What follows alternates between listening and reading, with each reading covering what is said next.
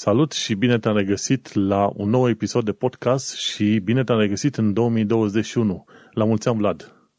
La mulți ani, salut! La mulți ani, sperăm că v-a prins în 2021 cu bine. Pe noi ne-a prins binișor, cumva în mișcare, unii la, proprii, unii la propriu, alții la figurat. Și titlul episodului de față este 2021 în viteză. Bine te-am regăsit la episodul numărul 14 din podcastul Tehnocultura. Gazdele tale, Vlad Bănică, salut! Salut! Și Manuel Cheța, salut, salut!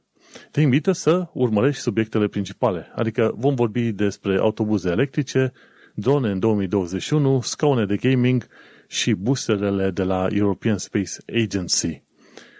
Și până un alta, ca să nu uit, nu uita să ne găsești pe iTunes, unde ne poți da și un review, ne poți găsi pe Podbean, ne poți găsi pe YouTube și pe Reddit, acolo unde mai punem mesaje din când în când și te invităm să sugerezi subiecte pe care să le discutăm.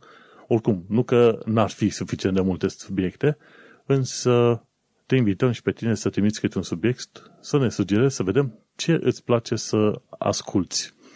Și după o pauză lungă de cât două săptămâni aproape, uită-ne la un nou episod de podcast. În sfârșit. Și acum hai să începem cu subiectul uh, nostru preferat.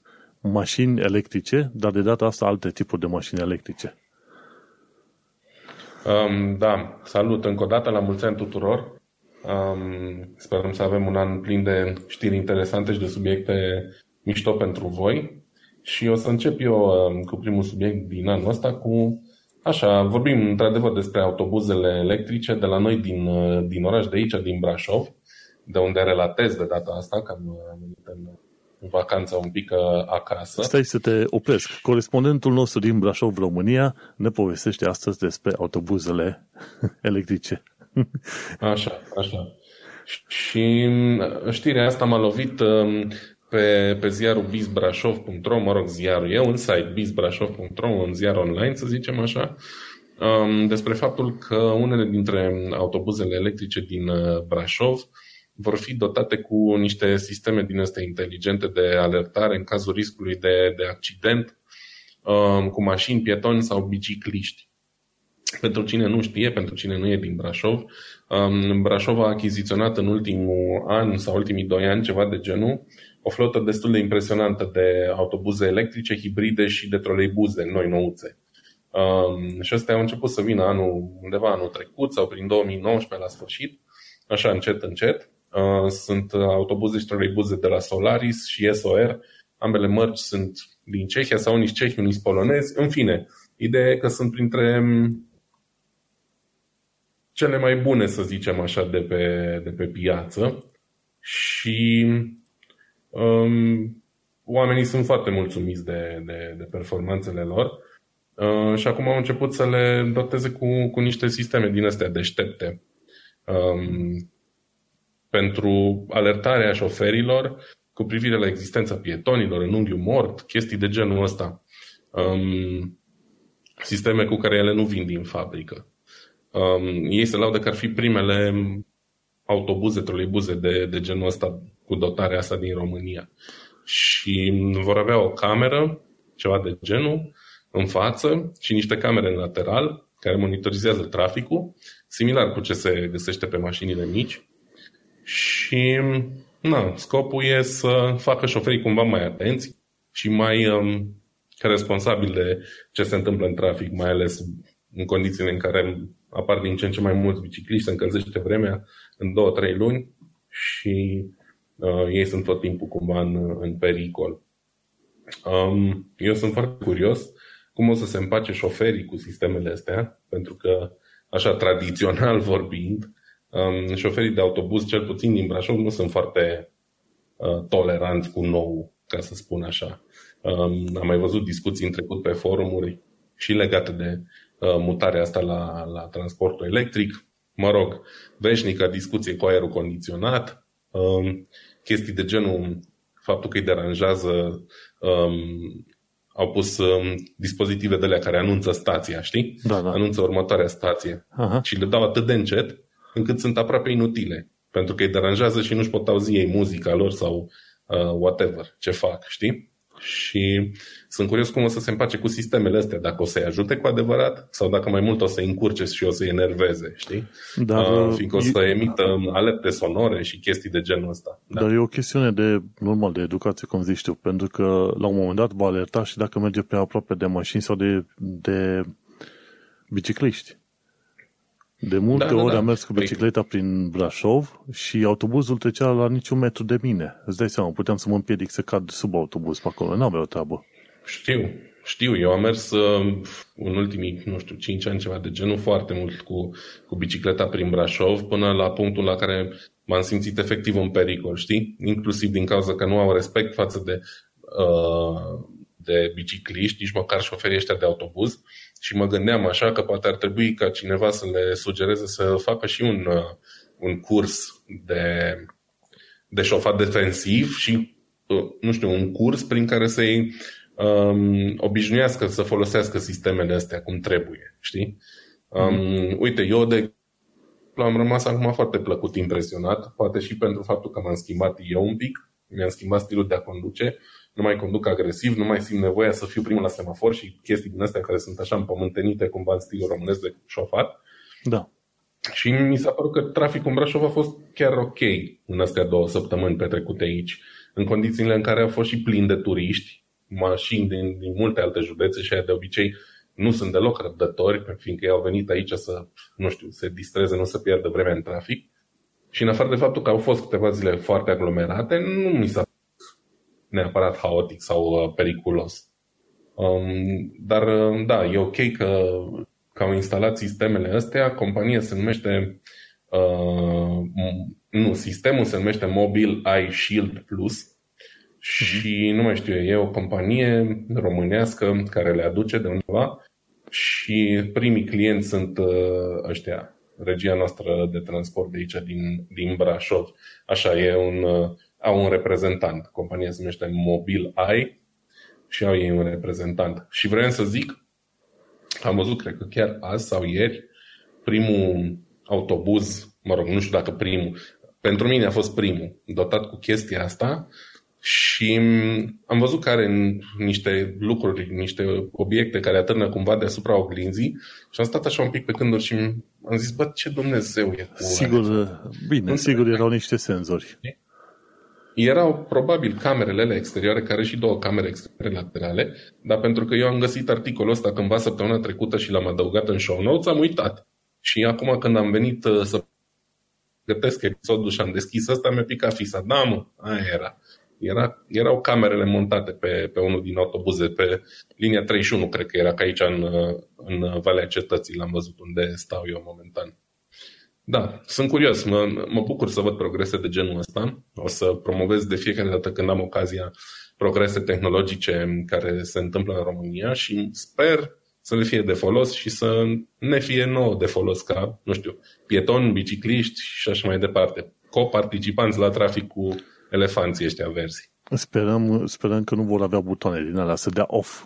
Să zică, ok, ne-am plictisit de semnalul ăsta, să-i dăm off acum, știi? Să nu poată să blocheze. Sper și eu să lasă semnalul să funcționeze în continuare, să nu dea încet sun sonorul de la anunțarea stațiilor sau alte prostii din astea. nu ne trebuie așa ceva, da. oricum. Da, nu, e, eu, uite. Zic, poate i-ar ajuta un curs de acomodare cu chestiile astea și să înțeleagă de ce sunt utile, știi? Probabil, să niște situații limită, ceva. Probabil i-ar ajuta, cred că chiar mai mult, să ia pe toți de mânuță, să-i ducă într-o țară unde lumea șofează calm să-i ține acolo timp de câteva săptămâni, să vadă cum este societatea de acolo și pe să se întoarcă în România și să-i pună din nou pe autobuze. Poate se vor uh, modifica Clar. puțin comportamentele. Pentru că de cele mai multe ori, până nu-i scoți pe oameni din contextul în care există ei, nu-și dau seama că se poate face munca într-un mod diferit. Da, așa e și, na, cum am zis, asta am văzut și eu pe pielea mea. Am avut nevoie de resetul ăsta, doi ani de Germania conduce foarte ok, în marea majoritate a timpului, fără nervi, fără claxoane um, și dacă cineva creștește, lumea are răbdare de obicei. Și uh, acum am venit și am încercat să aplic regulile astea aici și mi s-a părut că mi-a fost mult mai bine. Foarte bine.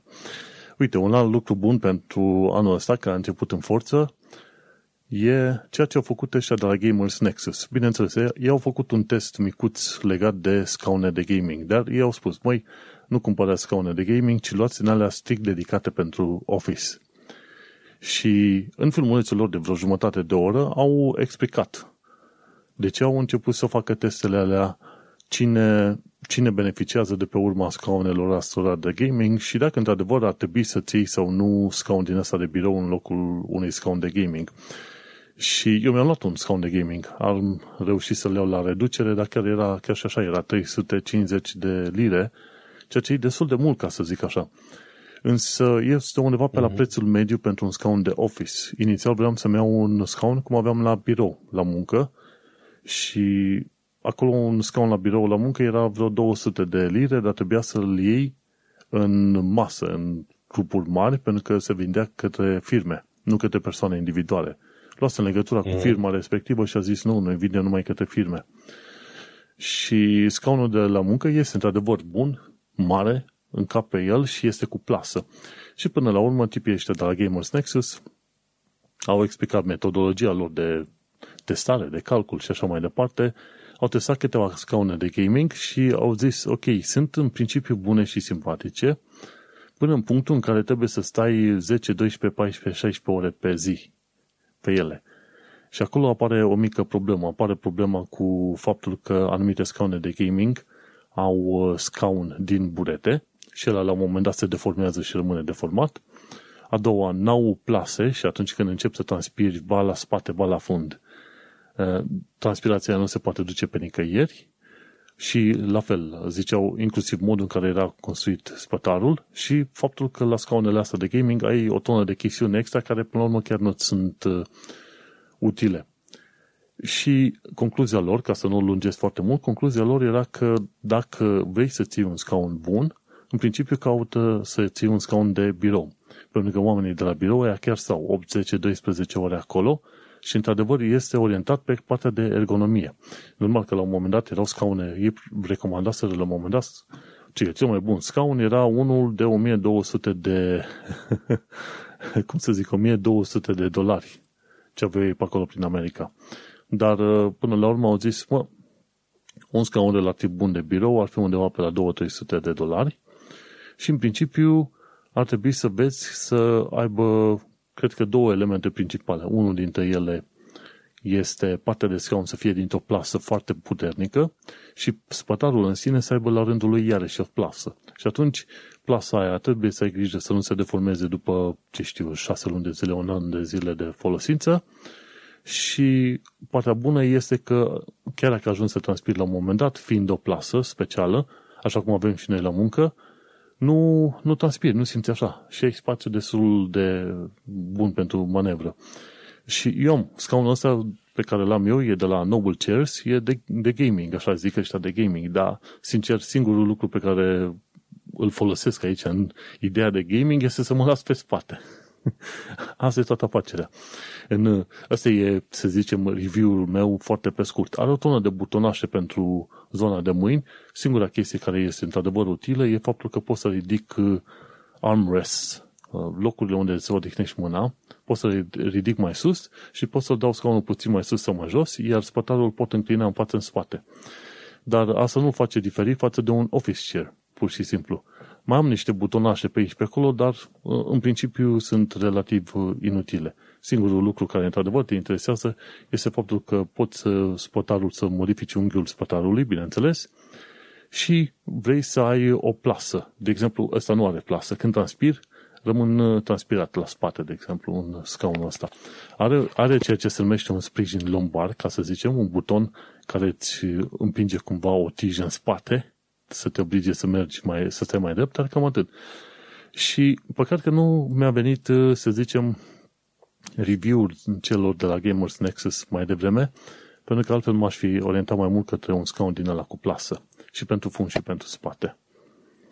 Da, uite, vezi, la mine a venit la țang, fiindcă eu chiar mă de un scaun, scaunul pe care l-am eu momentan, e un scaun de birou din gama aia profesională, adică un scaun care chiar a fost la un moment dat într-un birou adevărat, l-a folosit cineva și eu l-am cumpărat la mâna a doua de pe eBay cu ceva gen 15 euro pentru că, na, era folosit, și mai avea o pată, două de cafea pe el, dar în rest foarte bun. Mm. Un scaun metalic, solid. No, eu sunt, am aproape 2 metri, sunt mai greu decât uh, media și am nevoie de un scaun bun.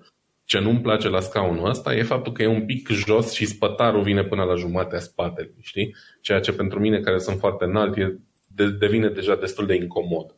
Dar un an de zile, un an și m-am folosit de el foarte bun și ăla e un scaun care la, iarăși a costat, cum zici tu, minim 350 de euro la vremea lui, știi? Și eu l-am luat cu 15, deci nu prea aveam cum să mă plâng. Și mm. acum eram în căutarea unui scaun nou, pentru că și nevasta mea face mult home office și uh, eu, deși nu fac mult, am zile în care rămân și lucrez de acasă și ne batem pe scaunul ăla. Uh, mai am un scaun, tot de gaming, pe care l-am achiziționat din România înainte să mă mut în Germania și l-am luat cu mine, fiindcă îl luasem fix în același an, de fapt l-am primit cadou de ziua mea și e vorba de un scaun, o firmă din asta românescă, o chinezească, de îl găsești prin Media Galaxy pe aici și am fost foarte mândru de el, că a costat 500 și ceva de lei și mi s-a părut wow, știi? Un, uh, un scaun de gaming de 500 de lei trebuie să fie senzațional. Și, a, da, și se lăuda și că rezistă până la, la greutăți până la 150 de kg. Ei bine, n-am chiar 150 de kg, dar uite că după 2 ani de zile îi strâmb, scârție din toate încheieturile și cred că dacă mai aveam garanție l-aș fi dus înapoi și l-aș fi abandonat în, în ușa la Media Galaxy, mi-aș fi cerut banii înapoi, fiindcă e o mizerie. Deci, dragi ascultători, dacă aveți de gând să vă luați totuși scaun de gaming și nu un scaun ergonomic și bugetul vostru e undeva la 500 de lei, nu o faceți ori mai puneți bani deoparte, ori căutați un scaun office. Cred că un, și unul din ăla de Ikea e mai, e mai bun decât, uh, decât așa ceva. Um, și așa, am deviat ușor de la subiect, ziceam că eram în scaun și din astea care fac scaune de gaming și ochisem așa un model care părea ok pentru mine și după ce am văzut clipul ăsta de la Gamers Nexus m-am cam răzgândit și acum um, aștept să mă orientez către un scaun ergonomic, știi? Uh, că e important și eu mai am probleme cu spatele, din păcate na. Uh, vreau să mă asigur că nu dau atâția bani pe un scaun care o să-mi, o să-mi creeze probleme. Și, și au zis foarte bine ce au zis. Doar asta mai zic. Um, pe lângă faptul că nu sunt neapărat cele mai ok pentru spatele nostru sau al unora dintre noi, uh, ăștia care fac scaune de gaming nu sunt altceva decât niște lipitori care fac toți cu mici diferențe același model de scaun, și cer prețuri variind între, na, cum am zis eu, 500 de lei și 600 de euro, 5-600 de euro, whatever, și nu e nimic inovator la ele. Toate uh-huh. au mhm. același spătar drept, au ceva ajustări pentru spătar, cezute, tâc, dar nu sunt neapărat ergonomice. Știi? E modelul furat după scaunele de mașini de curse, care au zis, bă, dacă omul stă bine în scaunul ăla, ca în mașina de curse, așa să se simtă și acasă. Numai că mă pricep un pic la, la curse auto. Scaunele alea sunt făcute așa cu, niște, cu un scop anume. Uh, când ai accelerații gravitaționale laterale puternice, trebuie să-ți țină corpul în scaun, gâtul, eventual capul și așa mai departe. Pe când când te joci Dota sau Counter-Strike, nu te miști nicăieri, știi? Din potriva, ai nevoie de ceva care să fie cât mai confortabil și să-ți ofere uh, susținere, mai ales pentru coloană. Ok, știi? Dar din nou, dacă aveți scaune de gaming și sunteți mulțumiți, nu vă doare nimic, stați bine în ele, nu e nicio problemă. Dacă ai idee, poate da, când căutați să schimbați scaunul, la vă orientați uh, către un ergonomic care ar putea să vă servească mai bine.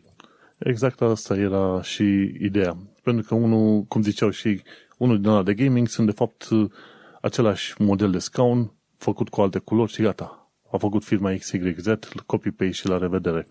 Ăștia au recomandat aici două tipuri de scaune care au spus că sunt foarte bine primite, de la brandul, unul e de la brandul Comene, ci că Ergonomic Mesh Office Chair și el ar fi undeva chair, ar fi undeva pe la vreo 200, 250 și 300 de lire pe UK, relativ scump, așa, dar gândește-te că tu pe scaunul ăla ajungi să plătești, mai ales dacă lucrezi acasă, cel puțin o treime din viața ta, dacă nu chiar mai mult. În cazul meu e chiar mai mult. Și atunci, la fel cum investești un ban bun pentru o saltea de pat și la aia se numără de la 3-400 de euro în sus, ceva de genul ăsta, la fel vrei să investești pentru obiectul principal al muncii, adică respectiv obiectul ăsta pe care stai, vrei să investești tot la fel, între 200 și 300 de euro cel puțin. Și atunci e brandul ăsta Comene Ergonomic Mesh Office Chair și ar mai fi încă unul de la Autonomous, autonomous.ai, se numește Ergo Chair 2, care este foarte interesant, așa când te pui acolo să vezi E într-adevăr tot cu plasă uh, pe spate, dar la șezut are un burete sau o spumă specială, dar uh, nu arată așa de fancy. Dacă te uita la scaunele astea, nu arată chiar așa de fancy pe cum sunt uh, astea de gaming, dar totuși fac treabă. Și până la urmă, când e vorba de sta foarte mult la calculator, ce contează este să facă treabă, nu să arate frumos. Știi cum este uh, era un banc bătrână la frumusețe se îmbate sau ceva de genul ăsta. nu contează. Important este că trebuie să ții un lucru care este, este util, nu care arată frumos. Pentru că dacă stai 12-14 ore pe, pe zi pe calculator, pe scaun, s-ar putea să suferi foarte mult. Și uite-te ca acele scaune să suporte greutăți foarte mari. Ăștia de la Comene spun că suportă greutăți de 300 pounds, adică 300 de li, de am și uitat cum se face traducerea în română, undeva pe la 150 de kg uh, acolo. Împarți cumva la 2 și da. Cam pe acolo ajungi. Îți dă cam aproximativ greutatea în chile.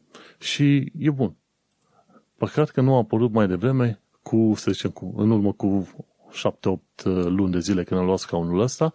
Nu sunt nemulțumit chiar așa de mult de scaunul ăsta, dar probabil că puteam să fac o alegere mai bună. Și cam atât am avut de zile. Da, dacă tu te simți ok astea. în el... Da, deocamdată dacă este ok. ok în el, asta e cel mai important. Și două, două chestiuni, dacă tot discutăm de scaune din asta de office, una dintre ele, dacă ai o podea din asta de lemn, nu uita ca roțile de la scaunul tău de office să aibă role din alea ca la skate cu silicon. Pentru că dacă ar, au roți de plastic, atunci o să-ți scrie parchetul de rupe locul. Am pățit asta de multe ori. Ca să nu scrie parchetul, dacă ai, de exemplu, mochetă sau parchet, bineînțeles, ce va trebui să folosești e o protecție de plastic, să o pui sub scaun, cum am și eu acum.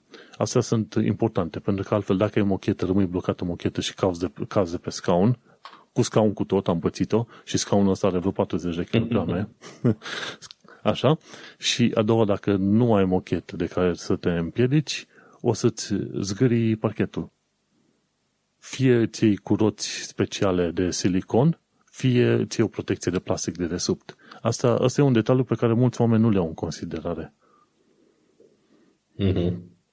Mai ales dacă ai parchet natur, uh, dacă ai din ăla din, cum îi zice, mat din plăci aglomerate, ăla să zicem că e mai rezistent, nici nu costă așa mult. Dacă ai parchet natur, ți-l face varză. Și eu trebuie să mă fiu atent la chestia asta. Momentan am scaunul ăsta care are rost de plastic și stau așa nemișcat pe el, dar acum când mă întorc acasă o să-mi cumpăr și eu o protecție din aia. Că aici e parchet natură în apartamentul ăsta și pentru că n-am mai fost renovat, să zic așa, orice chestie scape el înseamnă un semn acolo pe, pe veci. Da, și nu vrei să lași semnele alea acolo. De-aia sunt lucruri pe care, uite, vezi, discutăm și în uh, podcastul ăsta Tehnocultura și trebuie chestiuni mai low-key, cum este un birou, da. Contează, este efectiv parte a 30% din viața noastră de zi cu zi. Uh, da, clar. Adică probabil că oricine ne ascultă pe noi își petrece minim 8 ore pe zi la calculator. Nici nu mă gândesc uh, altfel. Deci, da. clar, sfaturile astea ajută pe toată lumea. Hai să mergem la alte chestiuni interesante care sper că eu că ajută uh, legat de dioxidul de carbon. Da, chestii care să sperăm că ne vor ajuta pe toți să trăim pe pământul ăsta uh, și anume articolul ăsta interesant din, din Ars Technica despre um, cum uh, oamenii de știință doresc să creeze combustibil pentru avioane din dioxidul de carbon aruncat în atmosferă, preponderent culmea tot de aceste, de aceste avioane de care uh, discutăm. Um, aparent ar exista niște posibilități, niște proceduri de a transforma um, bioxidul de carbon în uh, hidrocarburi și în metan cu ajutorul, mă rog, unor procedee în al căror detaliu nu o să intru foarte mult, Um, ideea e că e nevoie pentru ca lucrul ăsta să funcționeze ok de un catalizator. Și oamenii ăștia de știință au ajuns la un catalizator format din fier, mangan și potasiu, da? trei metale, uh, de fapt cred că doar fier și mangan sunt metale, potasiu nu e metal, um, niște elemente în orice caz destul de întâlnite în, uh, în natură, uh, nu sunt materiale exotice sau ceva și cu ajutorul catalizatorilor ăstora au reușit să transforme în metan vreo 10%, 5% um, monoxid de carbon, deci există și un factor poluant în continuare în chestia asta, dar e mic. Și aproape jumătate din, uh, din restul uh, a fost transformat în uh, hidrocarburi cu, cu lanțuri lungi, cu catene, cred că se numesc, dacă mai țin minte de la, minte de la chimie lungi, uh-huh. ceea ce înseamnă că um, s-ar preta pentru um, a fi folosite ca combustibil pentru avioane. S-a mai experimentat în trecut cu tipuri de catalizatori, dar se pare că combinația asta a dat uh, cel mai bun randament. Au fost cele mai uh, eficiente. Și asta um, cumva promite, e promițător, pentru că oamenii au început să se gândească din ce în ce mai serios în ce formă putem capta dioxidul de carbon care există momentan în atmosferă. Pentru că nu e suficient să nu mai emitem, ci momentan e atât de mult dioxid de carbon în atmosferă încât trebuie să facem ceva cu el și trebuie să îl scoatem cumva de acolo. Și asta ar fi una din uh, utilizările, să zicem, pozitive um, pe care l-ar, l-ar putea găsi pentru el, să-l scoate din atmosferă și să-l transforme din nou în combustibil. Problema e că toată chestia asta funcționează, dacă nu mă înșel, la undeva la 350 de grade. Ceea ce înseamnă iarăși un, o cheltuială de energie care evident poate duce la poluare dacă energia aia nu e, folos, nu e uh, luată din surse ok, surse ecologice. Și um, sunt acum pe punctul de a face niște calcule, să vadă dacă consumul de energie um, pentru a transforma dioxidul ăsta de carbon în combustibil de avioane e mai mare decât ar trebui să fie sau mai mic. Adică dacă se consumă mai multă energie decât obțin ei, da, prin uh, convertirea asta în, uh, în combustibil nu prea are sens. Știi? Chiar dacă, nu știu, chiar dacă tu folosești uh, curent electric din panouri solare ca să încălzești chestia asta la 350 de grade și să obții combustibil de avioane, tot nu e ok să consumi mai multă energie decât, uh, decât produci. Și rămâne de văzut uh, pe punct de a, de a face tot felul de teste din astea ca să vadă eficiența acestui sistem și poate, dacă avem noroc și dacă se dovedește eficient, vom fi găsit um, un, o nouă utilizare bună pentru dioxidul ăsta de carbon din atmosferă și vom mai scăpa de el, așa, ușor, ușor. Um, nu e rău. Asta e un semn bun, înseamnă că oamenii se gândesc la um, inedite, să le zicem, de, de a folosi dioxidul ăsta de carbon din atmosferă, care, de care ne, poate ne pot scăpa mai curând. Bine, adevărul este că și dacă te pui la un moment dat să reduci dioxidul de carbon la zero, dar fiind că noi am poluat atât de mult în ultima perioadă, efectele astea nu s-ar vedea decât probabil după câteva decenii bune. Și bineînțeles, chiar dacă da, stopezi acum la zero emisiile de dioxid de carbon, trebuie să faci cumva să absorbi o bună parte din dioxidul ăsta de carbon, ceea ce ar însemna o multă, o, o multă altă parte de muncă. Da, important e că se fac. Cumva se aruncă în aer și ideea, se prezinte și ideea de avioane electrice. Însă problema va fi în continuare. Un avion electric va avea limitare, că va trebui să fie pe elice, de exemplu, și atunci nu va putea merge mai mult decât un 3-400 de km pe oră. Așa că prea mare nu te pot, prea departe nu te poți duce. Oricum. Și nici pe distanțe foarte lungi, poate, știi? Adică vitezele vor fi limitate Uh, pentru început cel puțin. Da, vitezele vor fi, vor fi și ele limitate, dar și distanțele la fel, așa că nu este tocmai practic și până ajungi să uh, fii pe același nivel de consum de, de energie consumată, pe cum este energia asta chimică din combustibil, va dura foarte, foarte mult timp. În niciun caz nu cred că o să ne putem trezi la un moment dat cu tunelurile lui Elon Musk să construiască Hyperloop, cum vrea el, el la un moment dat. Între continente și așa mai departe. Aia nu cred că este o chestie... E bună de SF, de filme, dar în niciun caz nu pare a fi o chestie practică. Așa că până la una alta rămâne la avioane din astea. Plus că uh, singura metodă de a pleca de pe planetă este în continuare folosirea de combustibili chimici, pentru că sunt, uh, vorba, au o cifră octanică mare și pot elibera energie foarte, foarte multă comparativ cu orice fel de alt, uh, alt tip de energie pe care le avem. Și așa că chiar și dacă rezolvăm problema cu avioane și mașini, în continuare, dacă vrem să plecăm în spațiu, ne va trebui, uh, va trebui să ne folosim de combustibili chimici. Bine, ai oxigen, ai de pe bază de oxigen, ai pe bază de hidrogen și așa mai departe, rachete, dar tot vei avea nevoie să, să arzi ceva ca să reușești să pleci, pleci de pe planetă. Și nu știu dacă vreodată se va rezolva problema asta, cel puțin nu în uh, epoca în care trăim noi în uh, momentul de față. Și dacă tot am povestit de rachete, hai să vorbim de chestia scrisă de cei de la Universe Today ci că ESA lucrează la propriile boostere care aterizează. Și interesantă chestie, deja este un fapt general cunoscut, faptul că SpaceX are boosterele First Stage care aterizează și deja funcționează foarte bine chestia asta la SpaceX și se pare că abia pe 15 decembrie anul trecut ESA a înaintat o propunere către Ariane Space sau Ariane Group, cei care construiesc rachetele pentru European Space Agency, și a înaintat o propunere prin care să se construiască niște boostere din astea care pot fi recuperate, care aterizează singure. Sincer, destul de târziu așa au venit ei la jocul ăsta. Probabil au trebuit să facă uh, niște teste și să-și dea seama că până la urmă e mai ieftin să ai primul stadiu, stadiu primul nivel al rachetei să aterizeze după ce l-ai folosit, în loc să-l pierzi și poate să trebuiască să reconstruiești întreaga instalație. Și Am văzut cât de bine uh, merge lui SpaceX chestia asta, probabil. Da, și păi, s-a prins că se fac mulți bani. Cu ocazia asta, SpaceX a reușit să reducă costurile lansărilor la o zecime față de cum era un mod normal. Și atunci îți dai seama uh-huh. că celor de la ESA, European Space Agency, le-a, le convenit treaba asta. Și atunci au vorbit cu cei de la Ariane Group ca să creeze rachete reutilizabile. Și se numește ca parte a programului Themis. Programul Themis și atunci vrea să creeze asemenea, să zice, rachete.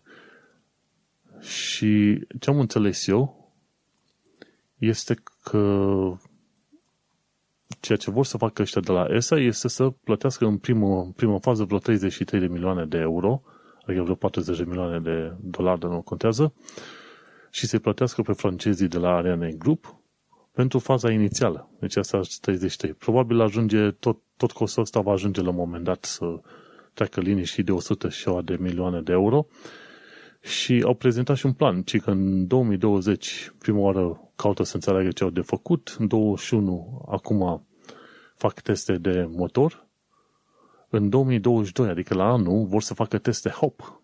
Cam ceea ce face acum Elon Musk cu, uh, cum îi zice? Starship. Starship-ul. Ei fac HOP testing. Mm-hmm. Așa, deci ăștia vor să facă la anul, în 2022 ESA vor să facă HOP testing și în 2023 și 2024 vor să facă loop test, adică zboară, stă o perioadă în aer și după aia aterizează și abia din 2025 vor să le pună în utilizare în mod real. Ideea este că ceea ce vor să facă ei a fost făcut deja și știi cum se mai spune de multe ori, nu mai este o problemă de imaginație sau de știință, ci este pur și simplu o problemă de inginerie. Ce e de făcut este testează, verifică unde sunt baguri și pe aia retestează, refă și așa mai departe. Și am înțeles că lansările vor fi din Guiana franceză. Cred că de acolo își lansează de obicei European Space Agency racheta în Guiana franceză. Așa că vom vedea ce se va întâmpla. Sunt curios. Ideea e că sunt cu cât? Noi ei zic că prin 2025 vor să le folosească, dar sunt cu cel puțin 5, cât 6, 6 spre 7 ani în urma SpaceX. Da. Și... SpaceX între timp um, testează um, noi variante de a recuperat Stage 1. Chiar zilele trecute citeam uh, anunțat dorința lor de a prinde uh, stagiul ăsta, primul stagiu, înapoi pe turnul de unde se lansează. Chiar mm-hmm. și nevoia de uh, a transporta de pe, de pe mare uh, boosterul înapoi. Tare curios sunt cum va funcționa aia. Vrea ca turnul să prindă efectiv din aer boosterul și să-l așeze în locul de unde a decolat. Da, vezi? Adică sunt variante și variante. Ideea este că SpaceX a arătat că se poate.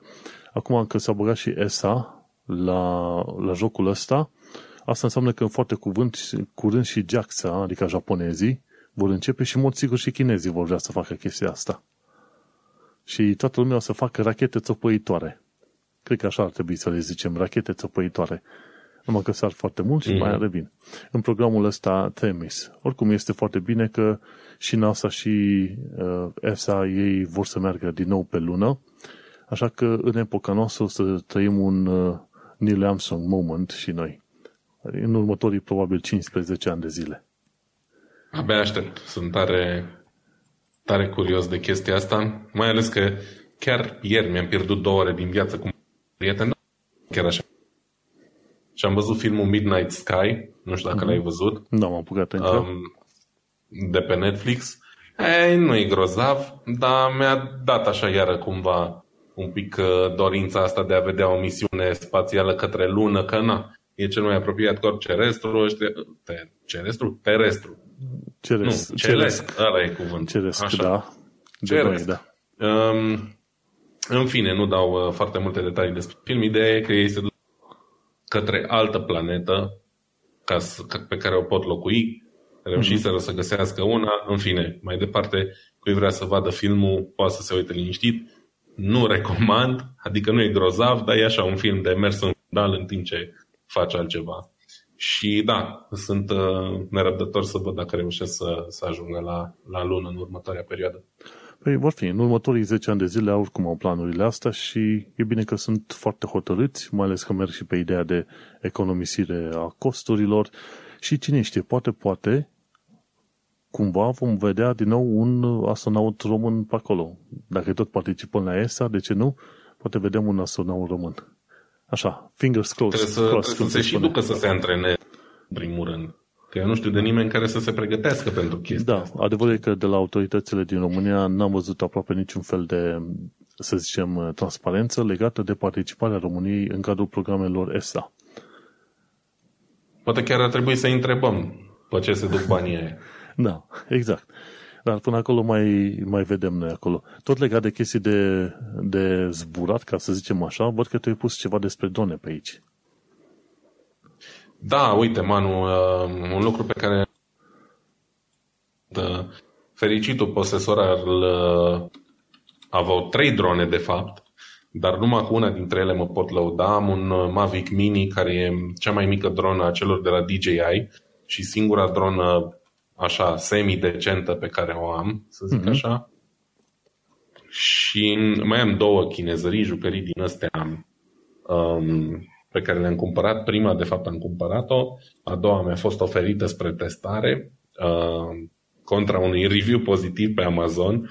Am făcut-o, de fapt, nici măcar, povestea e mai amuzantă de atât, nici măcar n-am dat un review pozitiv, pentru că um, mi s-a zis că voi primi o dronă pentru testare, de la aceeași firmă de la care am cumpărat eu pe prima, care se numește Holy Stone, știi? Așa. Um, și am zis sigur că da, o testez, nicio problemă. Mi-a fost trimisă drona, de fapt a trebuit eu să o cumpăr. Explic așa un pic și cum funcționează chestia asta, că e interesantă. Am cumpărat drona de pe Amazon, le-am trimis lor dovada că am cumpărat-o, ei mi-au dat banii înapoi și eu am testat drona. Și drona a fost foarte proastă, știi? Nu mi-a plăcut. Zbura rău, nu stătea la punct fix, cum se lăudau ei că stă. În fine, mai multe chestii. Și din 5 stele am dat așa cu o indulgență vreo 3 și am zis, bă, pentru banii ăia că costă un sfert cât tot cea mai ieftină dronă de la DJI, să zicem că e ok. Da, da. Nu se compar, adică feature-urile pe care le scriu ei aici, nu le face, nu le îndeplinește drona asta. Na, asta e, știi? Și am primit mail. A, cum? că noi v-am dat drona gratuit să o testați și ne așteptam la un review de 5 stele. Men, nu ați zis nicăieri că vreți un review de 5 stele, ați zis că vreți un review. Asta a fost review-ul meu. Da, că nu știu ce, că pe viitor nu vom mai colabora. Ok, nu știu, nu-mi pasă. Adică mi-ați dat un rahat de dronă. Nu e ca și cum mi-a schimbat viața drona asta și wow, abia aștept să mi dați pe următoare, știi? A fost foarte stupidă toată chestia. Și după aia, culmea, după tot fiasco ăsta, anul ăsta, iarăși am primit, de fapt în 2020, iarăși am primit invitație la test pentru încă un model de dronă de la ei, um, pe care l-am refuzat, că nu mai are rost. Dar mi se pare amuzant că, deși nu le-am dat un review bun prima oară, cumva baza lor de date nu Nu, nu reflectă treaba asta, da. Da, n-a pus niciun red flag acolo, bă, vedeți, hate, știi? Și mi-au mai trimis încă una. În fine, ideea e că mi-am luat anul trecut și un DJI Mavic Mini, pentru că îmi place chestia asta, să zbor cu drona, ideea de a zbura cu o dronă mi se pare mișto, mi se pare interesant. Și ca hobby am zis, bă, hai să-mi, să-mi iau și o dronă ok, știi?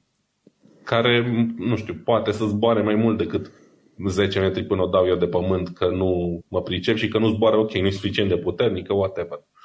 Și mi-am luat drona asta, fiindcă e cea mai ușoară uh, dronă a lor uh, și probabil cea mai bună dronă sub 250 de grame de pe piață. Da? Deci, de fapt, sunt sigur. Uh, are o cameră de 2 megapixeli, pardon, care filmează 2K, aia vreau să zic, da. de vreo 12 pixeli. Um, are GPS, are stabilizare, e pliabilă și cântărește 249 de grame. Și e pe ea că cântărește 249 de grame, ceea ce înseamnă că evită multe dintre, sau evita până acum multe dintre uh, regulile de zbor pentru drone, care încep undeva la 250 de grame în sus. Știi? Și au făcut modelul ăsta special să zboare pe sub radar, cum s-ar zice, să păcălească toate uh, restricțiile astea.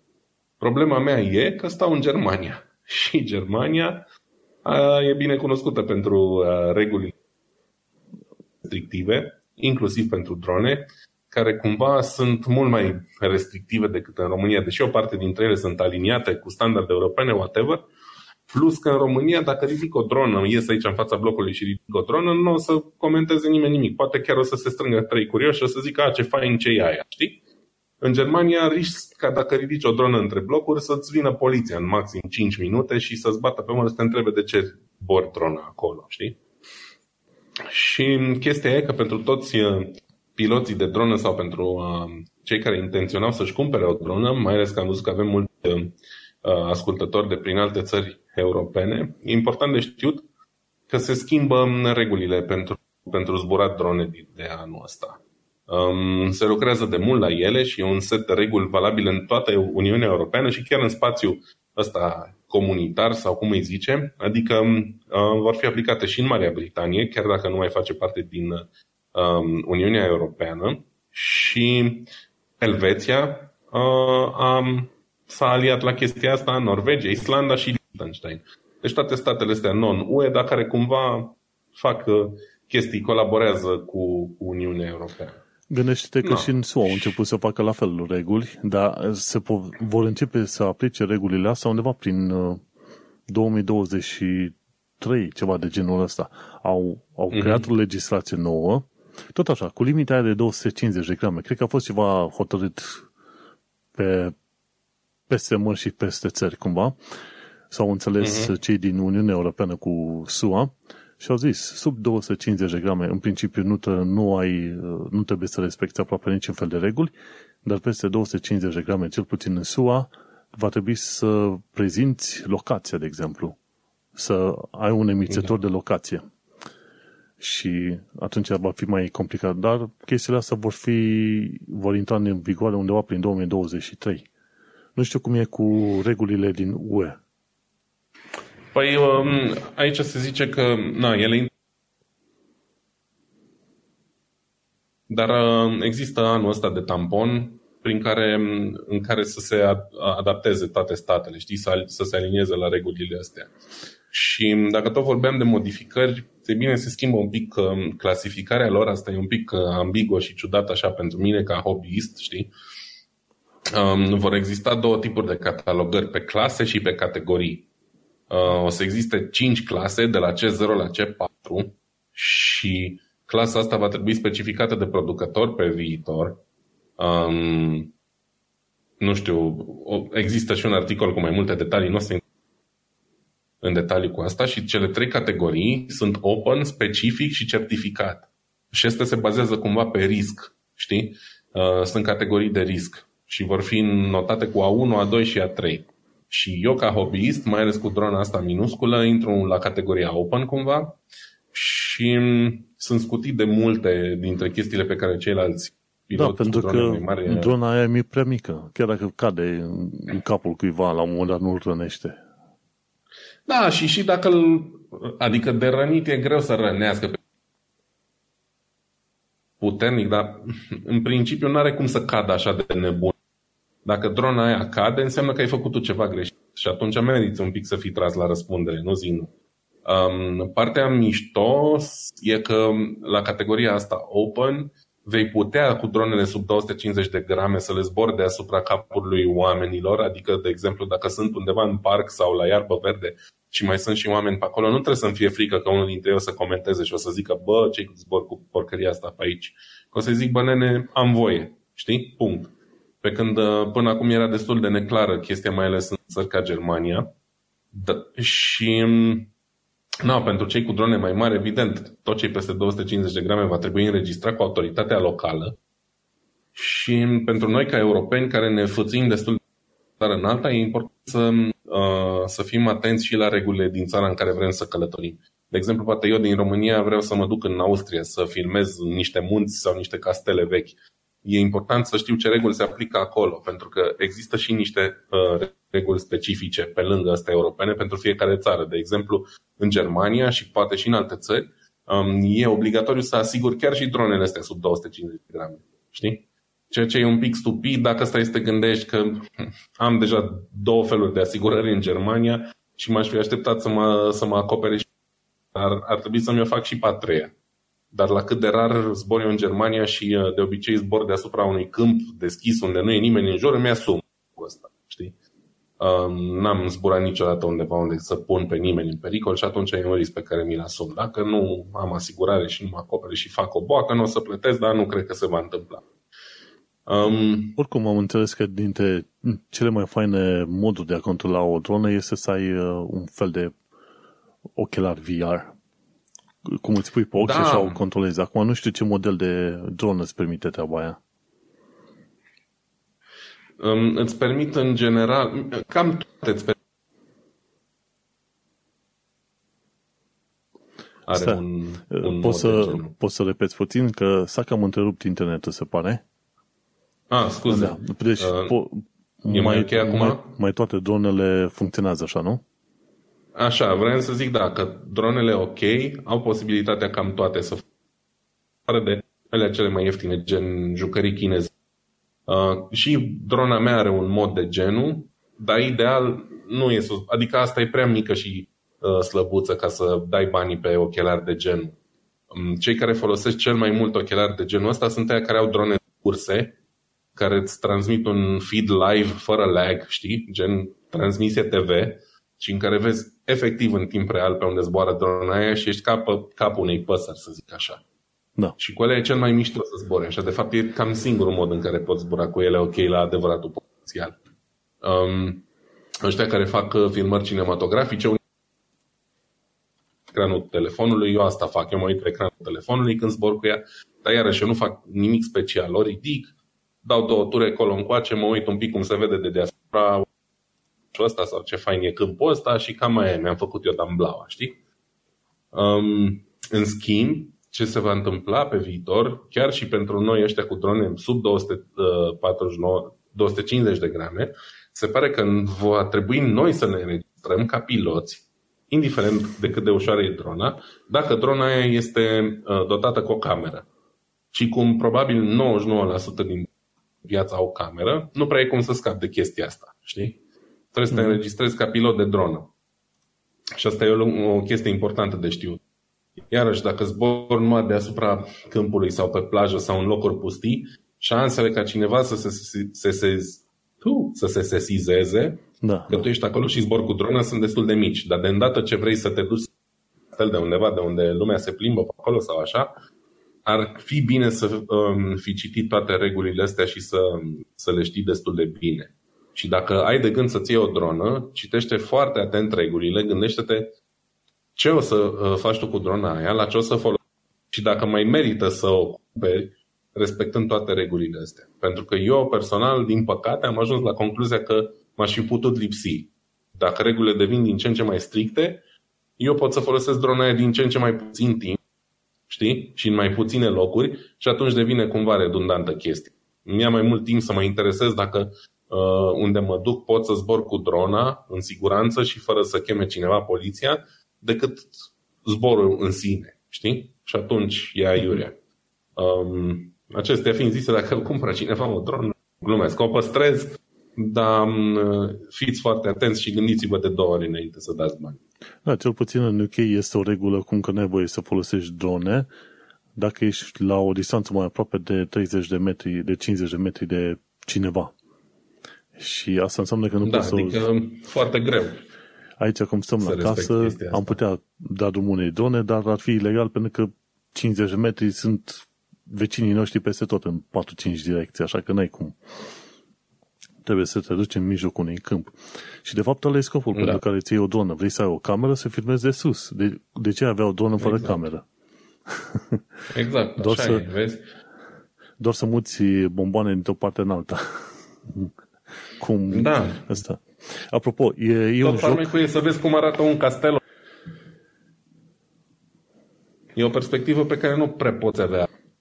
Perspectiva aia bird's eye view, cum se zice. Da, Și când te de-aia uiți e, de asta la e. distanță și din tot felul de unghiuri mai ciudate, într-adevăr, ar merge foarte bine cu o dronă. Știi ce joc folosește foarte mult drone? Este jocul care îl joc acum, se numește Watch Dogs Legion. Mario. Legion. Ah, da, știu. Și Și Am jucat în- Watch Dogs 1 și 2 un pic. Legion încă nu. În, în Legion ai uh, peste tot drone, drone de transport, drone de atac, drone de urmărire, tot felul de chestii de astea. Și în Watch Dogs Legion, acțiunea se întâmplă în Londra, în principiu străzile din Londra sunt respectate, cred că o să fac la un moment dat un review al jocului, așa, geografia generală este respectată și poți să hăcuiești drone și te plimbi cu ele peste tot pe unde vrei, prin curți, peste dealuri, peste toate cele. Și interesantă chestie, ei au prevăzut o, o, o chestiune interesantă prin care dronele vor zbura doar deasupra străzilor. Cam prin zonele pe unde merg Ok. mașinilor. Și cred că au dreptate. În viitor, când Amazon va, își va permite să facă transport cu, prin, cu, in, prin intermediul dronelor, de fapt, dronele vor, vor fi obligate să zboare tot deasupra străzilor și nu peste case, de exemplu, peste case, peste clădiri uh-huh. și na, jocul ăla are ceva dreptate în toată chestia asta, dar e foarte interesant pentru că în jocul ăla hăcuiești drone până te plictisești. Um, Cred că nici măcar nu vor fi obligate cât nu... Dacă stai bine să te gândești. Dacă tot cu drona aia se întâmplă ceva și lovește o casă stire, de orice fel, costurile cu asigurările și cu despăgubirile vor fi mult mai mari decât dacă cade pe stradă și lovește o mașină sau o Da. bicicletă. Știi? Și atunci sunt niște considerente economice pe care probabil le vor lua ăștia în considerare și oricum, până una alta, uh cine vrea să se diseze cu drona și să nu aibă probleme, în UK există BDRA, adică British Drone Racing Association, și te duci pe bdra.uk și acolo poți să participi la racing cu drone, cu drone. Și cum ziceai tu, spui ochelari din aia, ai live feed cu camera video și te plimbi repede cu dronele alea. Sunt drone micuțe speciale pentru racing, care merg, până, mi se pare, până la 70-80 de km pe oră.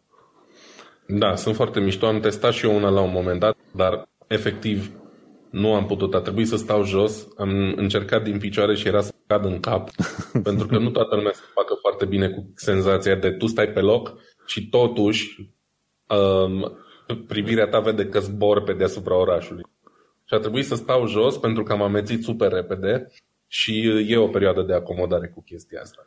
Nu, E e fain. foarte Chiar dubios, dar ziceam, fain. chiar chiar ziceam la un moment dat că mă duc și eu la un moment dat, uh, cândva, într-un viitor, să, să mă joc puțin la cursele astea. Ori o să iau o dronă. Am luat la... Merită încercat. Am luat acum câteva, câțiva ani de zile o dronă din aia, la 10 lire, să mă disez cu ea. M-am plictisit repede pentru că aia nu are nici stabilizator, nici nimic.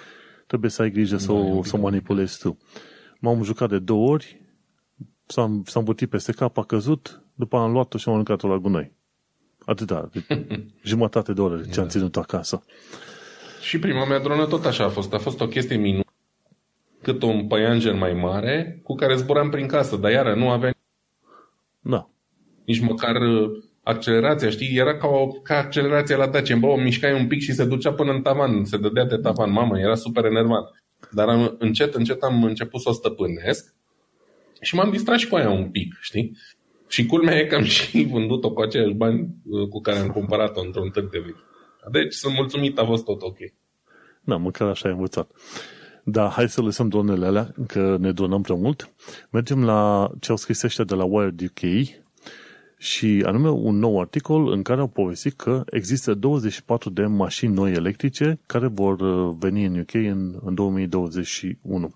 Acum nu știu dacă și în Uniunea Europeană sau ceva, dar adevărul e că în UK uh, se pare că ăștia vor să meargă destul de puternic pe energie regenerabilă, verde, toate cele. Mai au de ajuns să, zic, să zicem, Australia sau Germania, Austria, pardon, sau Germania din urmă, dar sunt foarte hotărâți. Chiar și în plimbările pe care le avem noi prin uh, oraș, ne uităm la numerele de matriculare să vedem care mașini au banda aia verde, verticală, care e dedicată mașinilor electrice. N-am văzut, n-am văzut, va trebui să mă mai plimb. Cred că sunt numere noi care vor intra în vigoare probabil de anul ăsta. Dar, nu, cei de la Wired UK, Co-UK, au făcut o listă de 24 de mașini electrice care vor fi, să zicem, uh, puse pe piață în 2021. Uh, și acum ce au pus ei, le-au pus cele mai fancy. Că dacă te uiți în listă, vezi acolo Audi e-tron GT. După aia ai Audi Q4 e-tron și după aia ai BMW X iX3 și așa mai departe, BMW iX normal și după aia i4 și după mai e de la Citroen, mai e Cupra. Uite, eu nu știam de mașina asta electrică numită Cupra. Modelul ăsta Cupra. Cupra Elborn. Da, e, e o ramură lui Seat. Eu am Seat, de aia știu. Bine, nu numai de aia. Uh, ideea Cupra era în trecut um, um, Seatul Sport. Dacă aveai un Seat Leon, de exemplu, aveai motoarele diesel benzină de 100, 100 și un pic de cai și aveai modelul Leon Cupra care avea 250. Era un fel de cum e Golful GTI, știi? Între timp, Cupra a devenit un brand de sine stătător și toate Seaturile rapide, de exemplu, eu am un Seat Ateca, care nu are un motor normal de 150 de cai. Și varianta super puternică nu se mai numește Seat Ateca, se numește Cupra Ateca și are 300 de cai sau o dumă de genul și s-ar părea că ăștia de la Seat vor ca modelele lor electrice să înceapă tot așa pe, pe marca asta Cupra. Nu, și așa ziceau și ăștia. Ziceau că Cupra Elborn e construit cumva pe aceeași platformă cu Volkswagen ID3. Acum nu știu ce să zic. Important este că ai opțiuni. Da, Uite, e... e Fiat 500, o mașinuță micuță de două persoane foarte faină, mai e Ford Mustang, mai e Jaguar, mai e Lexusul, e Lotus, Lotus am văzut că la britanici e foarte des. Mercedes văd că au vreo câteva mașini, inclusiv o dubiță electrică și mai e și Polestar 2 și nu știu exact de la ce vine. Polestar e brand Volvo. Mm-hmm. E, e strict pe electric sau cum este? Este exact aceeași chestie. Polestar era un tuner Volvo care în trecut făcea, dintr-un Volvo normal de 200 de cai, făcea unul de 600 de cai. Între timp Volvo i-a cumpărat și acum Polestar a devenit uh, marca lor de electrice, cumva. E, că uite-te că la un moment dat, chiar în listă de jos, de tot, când te duci în jos, este chiar și Volvo XC40 Recharge. Mașină, un, uh-huh. mașină foarte mare și care are o baterie, ce, 300 de kW și ajunge pentru peste 300 de km ca autonomie. Și mai au ăștia Tesla, bineînțeles, e Volkswagen-ul care are... Adevărul e că astea sunt modelele mai scumpe pe care le vezi pomenite la ăștia de la Wired. Wired. Oricum să nu uităm că publicul Wired de obicei e de ăștia mai din partea de business, finance, tehnologie, oameni care își permit să plătească chestiile astea, știi? Și uh-huh. am înțeles că este, uite, mașină electrică Porsche Taycan Cross Turismo. Asta pare ca da, un sport păi, așa. Păi există deja un Porsche Taycan. Uh, chiar am lucrat pe niște proiecte pentru Porsche Taycan, niște teste. Și Cross Turismo ăsta e varianta break, cum ar veni, știi? Porsche Taycan e o limuzină cu patru uși, vrea să concureze cumva cu, cu Tesla, doar că e mult mai joasă și mai sportivă și mai, uh, mai loco, așa, pe când Tesla e orientată mai spre business, spre oameni normali, să zicem. Și uh, ăsta e Taycanul uh, Break. Îl se plimbă pe la noi, pe la uh, prin centrul de dezvoltare Porsche zilnic, le-am văzut, arată fain. Mie îmi plac brecurile mai mult decât uh, limuzinele de fel și uh, abia aștept să, să iasă. Și astea sunt uh, ceea ce vezi aici, inclusiv mașina asta, Rivian R1T. Astea sunt modelele puțin mai scumpe, dar în afară de asta există vreo altfel de, alt, altele vreo 20-30 de modele mai ieftine. De la Citroen, ceva broscuțe de aia micuță, nu știu care și Smart, o variantă mai ieftină. Și găsești, acum chiar și în limita 10.000 de lire, ceva de genul să găsești mașini electrice în UK. Și e da, băi, trebuie. E interesant că se merge foarte puternic pe chestia asta, plus că abia aștept să văd uh, să ajungă la final legislația cu mașini autonome pe care au început să, la care au început să lucreze ăștia din Parlamentul UK anul trecut. Și în curând s-ar putea să vedem uh, un Uber din ăsta autonom, plimbându-se prin Londra. Cine știe? Ar fi ce... Da, că oricum, nu știu dacă ai auzit, ăștia de la Tesla deja lucrează la modele AI. Model, modele AI, de fapt un AI în mașină. Chiar s-au lăudat de curând că au reușit să permită unei mașini să meargă din San Francisco până în Los Angeles, de una singură. Bineînțeles, cu șofer de siguranță, okay. dar uh, mașina aia de la Tesla chiar a reușit să facă distanța aia, să zică, ok, e pe autopilot, ceva de genul ăsta. Și atunci, ăsta e viitor, viitorul pe care ne ducem. Și apropo, legat de titlul pe care l-am pus astăzi, la 2021 în viteză, zic asta în viteză, de ce? Pentru că săptămâna viitoare e Consumer Electronics Show, între 11 și 14 ianuarie, la care probabil mă ajut odată în viață dacă aș avea ocazia, dar atât și sunt, au ăștia un fel de ședințe online făcute prin uh, Microsoft Teams. Cine e interesat poate să urmărească, eu nu. Aștept concluziile de după. Așa că cel mai probabil vom avea un episod, nu săptămâna viitoare, în care să vorbim de CES, dar vom vorbi în episodul de după. Concluziile Da, după ce se termină toată nebunia. Exact. Oricum, din ce am înțeles eu, două puncte centrale de discuție la CES vor fi noile tipuri de monitoare sau televizoare și mașini autonome. E deja modă. Oricum, e modă de ceva ani de zile, dar sunt, e vorba de mașini autonome și, cum am spus, deja se lucrează la câte, câteva teste undeva în, într-un cartier din Londrul, Londrei, în care mașinile autonome în care chiar se plimbă de colo-colo, în uh, Hammersmith, cred că, sau ceva de genul ăsta. Nu mai știu exact unde, Până... cred că greșesc eu. Până și Apple a anunțat, uh, cred că acum vreo două săptămâni, ceva de genul în jurul Crăciunului, că lucrează la propria lor uh, mașină din asta autonom. Deci, uh, chiar interesant de văzut ce se va întâmpla și cu ei. Nu, că este un ban de, câștig, de, de câștigat acolo. Ai mașini electrice, le faci autonome, ai, la un moment dat construiești și legislație în jurul ăsta și gata. 2000, până la urmă 2030, hai că e prea, prea aproape, dar zici 2040 ar fi un an potrivit să îți iei o mașină, te, te urci în mașină și zici, ok, du la birou și în timpul ăla ți micul dejun. Cine știe? Mm-hmm. Da, n-ar deci, știi cum e, epoca din Cyberpunk 2077 s-ar putea să fie mai aproape. Mai puțin mașinile zburătoare. Și restul s-ar putea să fie mai aproape. Dar mm. pentru cine are banii, de ce nu, să se bage pe Wired, să-și aleagă mașinuța și să meargă. Cumva mi-a făcut cu ochii uh, acel Volvo, cum e, XC40, Stai să mă duc la listă înapoi. Da, Volvo arată mișto, îmi plac și mie la design. Și ăla cred că era undeva pe la vreo cât 30.000 de lire, ceva de genul ăsta. Nu, nu tocmai ieftin, ca să zic așa, nu tocmai ieftin. Dar știi cum este, uh, întotdeauna există versiunea mult mai ieftină de mașină electrică, dacă chiar vrei și insisti, știi? Tesla Roadster văd că încă merge binișor. Deci e Volvo de care zic ei, e Volvo XC40 Recharge. Și nu știu dacă zice undeva de prețul efectiv, văd că nu zice pe aici. zice că e versiunea electrificată. Îți zic eu estimarea mea. Ia, cât este? Um, probabil minim 70.000 de euro, deci vreo 60.000 de lire, să zic. Da, a, Sub uite, nu va fi sigur. am găsit, ci că aproximativ 50.000 de lire. Destul de mult, așa, destul de mult. Cum am spus, Deci e, am fost uh, aproape, da. ai fost pe aproape, da. Cum am zis, e high-end, dar important este că sunt acum, e low, mid și high-end. Ai să cumperi mașini electrice cum vrei tu pe bandă rulantă.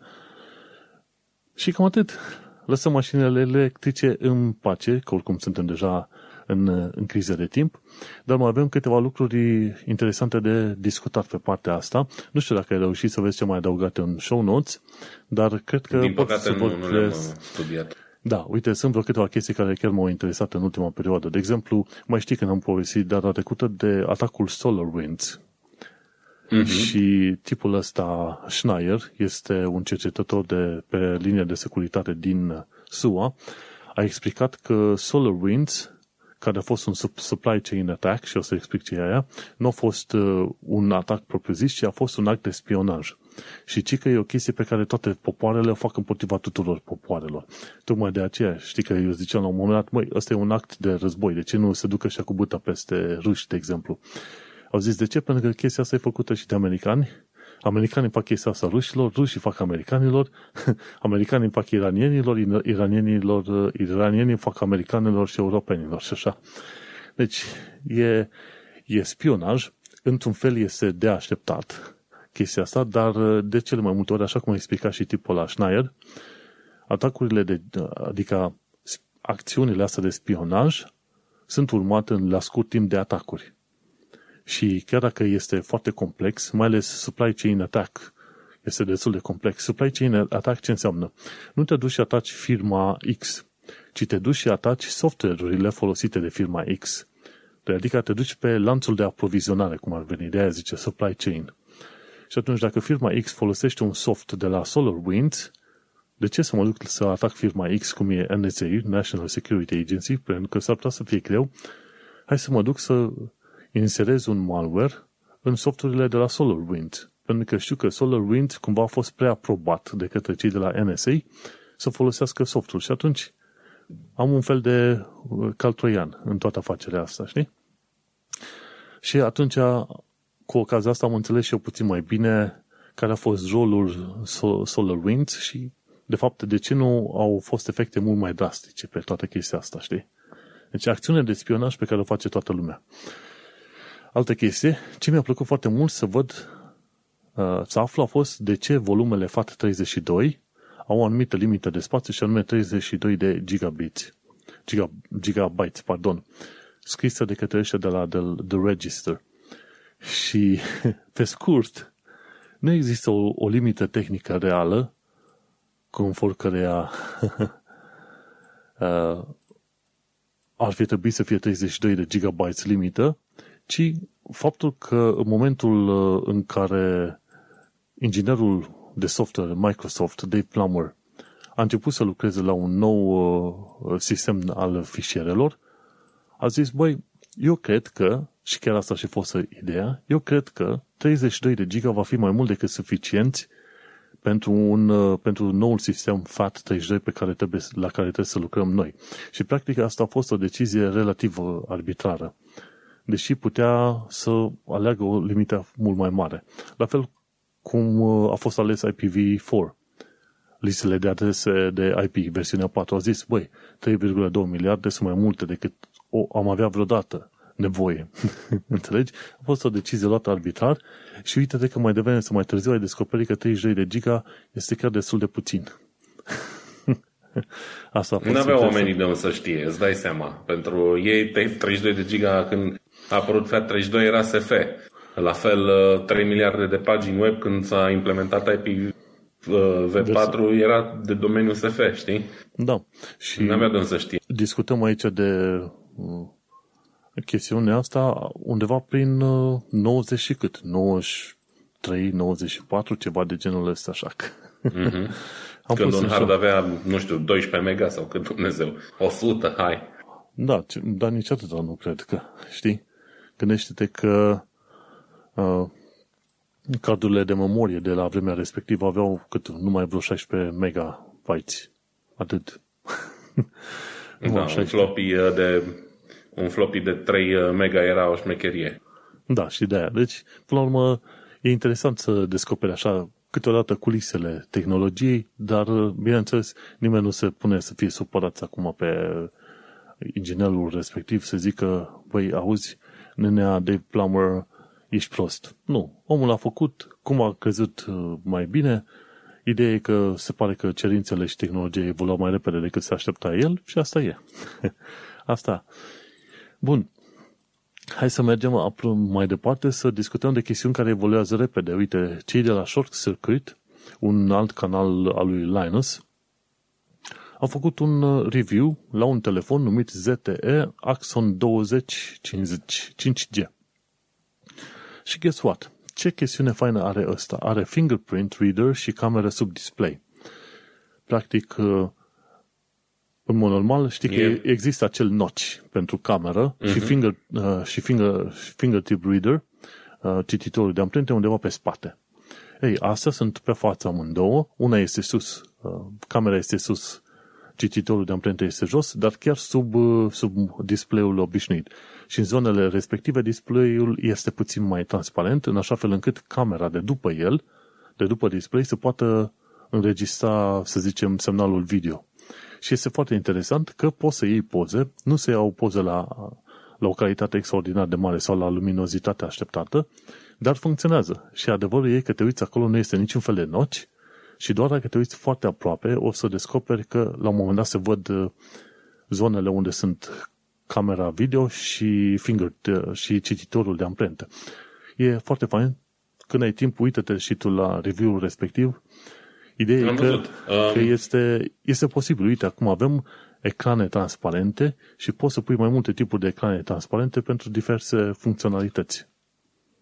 Mm-hmm. Am văzut. E primul telefon de genul ăsta. Um, chiar ce se vorbea anul trecut, că asta ar fi următoarea evoluție. Um, camerele astea sub, sub ecran ar fi următoarea evoluție pentru fața telefoanelor și ăsta al lui ZTE e primul, dacă nu mă înșel, cu tehnologia asta și cumva telefoanele astea chinezești cu inovații, da, pentru că tot chinezii au fost aia care au adus primii um, cititori de amprentă sub ecran și așa mai departe, fiindcă firmele astea chinezești sunt cumva cei care fac tech demo-uri pentru companiile mari despre ce vor putea ei să producă în viitor, pentru al de Samsung, uh, Apple, LG și mai știu eu cine mai, uh, mai e acum uh, jucător mare pe, pe piață.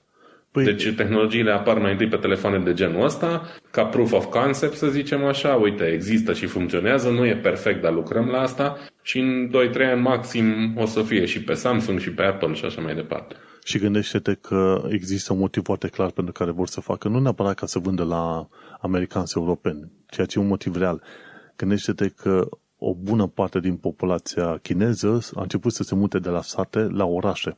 Și ai acolo oameni care își permit să-și cumpere, să dea 1000 de dolari pe un telefon, se numără în, sunt în numărul a câtorva sute de milioane, undeva la 300 de milioane de chinezi își permit să cumpere telefoane din astea moderne și atunci a trecut de multe epoca aia în care, într-adevăr, te gândeai la chinezi și te, îți imaginai mulți oameni în sate sau ceva. Nu, sunt destul de puternic tehnologizați și numai clasa de mijloc chineză e cam la fel de mult cât este toată Europa, toată populația Europei.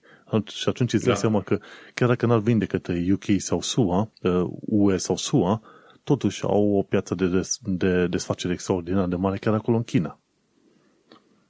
Unde au cumva și prioritate, să zicem așa, că în toate are și stat o participație, și sunt uh, tot timpul mai bine văzute decât uh, companiile externe, mai ales americani. Păi îți dai seama, dacă vrei să te duci să vinzi în China, trebuie să semnezi un protocol prin care permiți Partidului Comunist să verifice tot traficul tău și toate tranzacțiile tale pe acolo. Și atunci poate da, nu-ți convine exact. să vinzi în China, știi?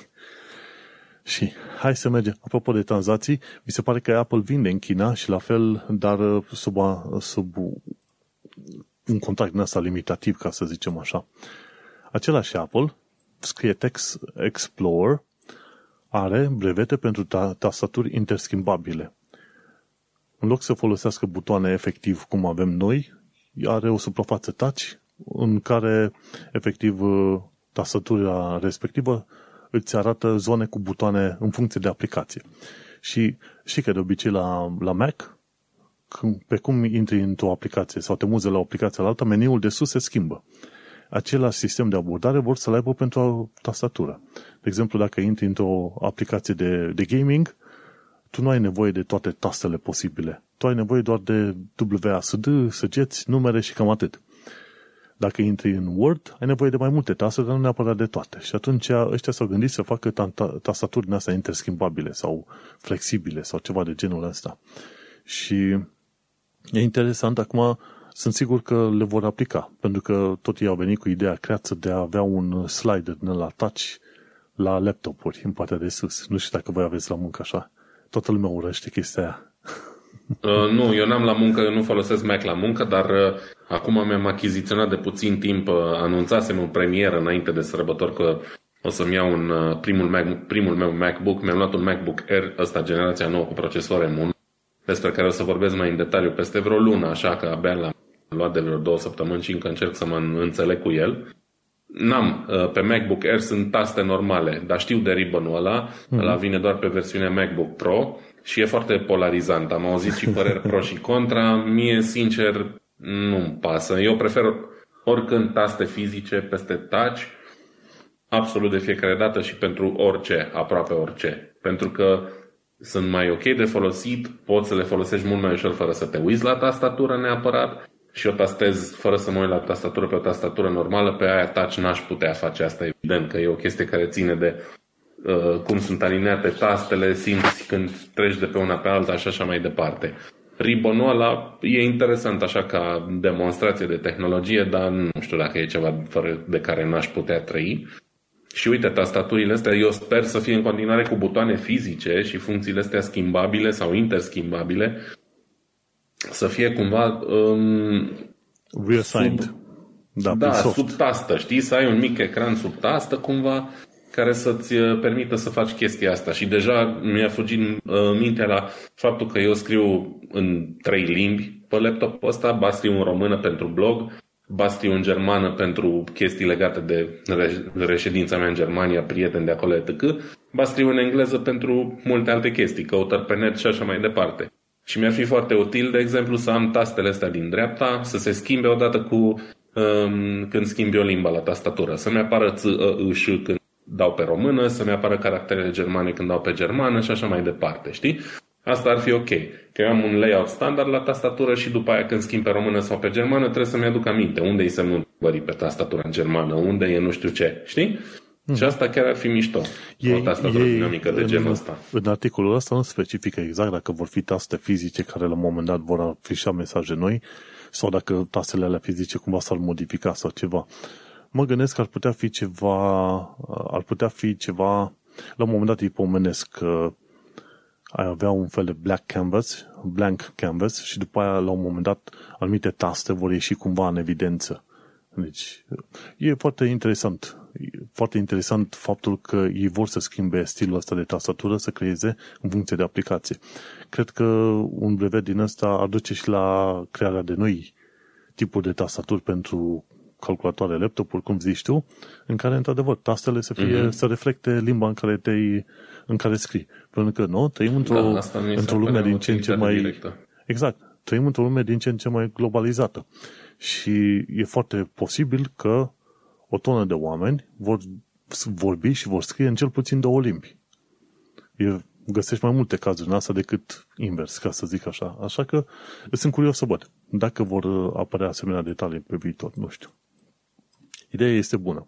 Da, Ideea, clar. De curând, oricum, mi-am comandat și o tastatură nouă ca să fie mai silent. Dar fiindcă lucrez de acasă și sunt acasă tot timpul, îți dai seama ca să nu super partenerii de viață și așa mai departe, trebuie să-ți iei tastaturi mai silențioase. Eu, în mod normal, dacă vrei un uh, feedback haptic, să simți că ai uh, tastat o tastatură, să prin alea mecanice.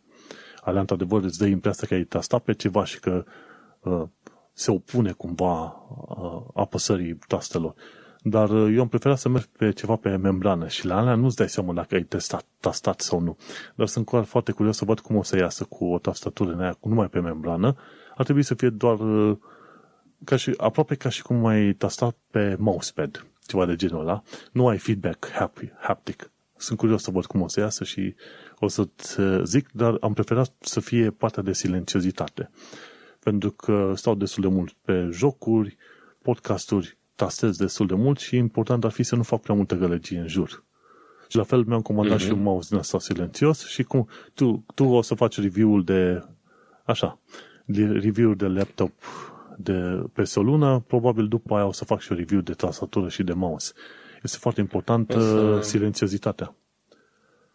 Da. O să fac și eu review de un mouse silențios, pentru că odată cu laptopul ăsta mi-a trebuit și un mouse wireless nou, fiindcă aveam unul deja, un Logitech M555B, pe care l-am de prin 2014, cred, sau ceva de genul. M-a slujit cu credință atâția ani, dar deja cumva se simte că a început să îmbătrânească senzorul și nu mai trecuiește la fel de pe orice suprafață. Și mi-am luat uh, chestia asta, tot un Logitech M590, care are una din funcțiile mele preferate de la periferice pe 2020-2021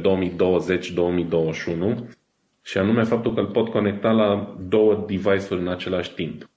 Uh, are și Bluetooth, cu care îl leg, de exemplu, la laptopul ăsta și are și un dongle USB, dacă uh-huh. folosești simultan, de exemplu, un PC și un laptop. Și poți folosi mouse-ul în același timp la amândouă, mă rog, în același timp schimbând de la unul la altul cu un butonel. Și e foarte faină funcția asta. Am, am o tastatură mecanică acasă, că vorbim de tastaturi mecanice, tot de la Logitech, wireless, uh-huh. din gama de gaming. Na, mă rog, s-a nimerit să fie din gama de gaming, dar e foarte bună și iarăși are exact aceeași funcție, are și Bluetooth și dongle USB și o pot folosi uh, și la laptopul de muncă și la PC și asta la fel, mi se pare foarte faină funcția. Și ce mai e un bonus la mouse-ul ăsta e, uite, nu știu dacă se, se aude sau nu.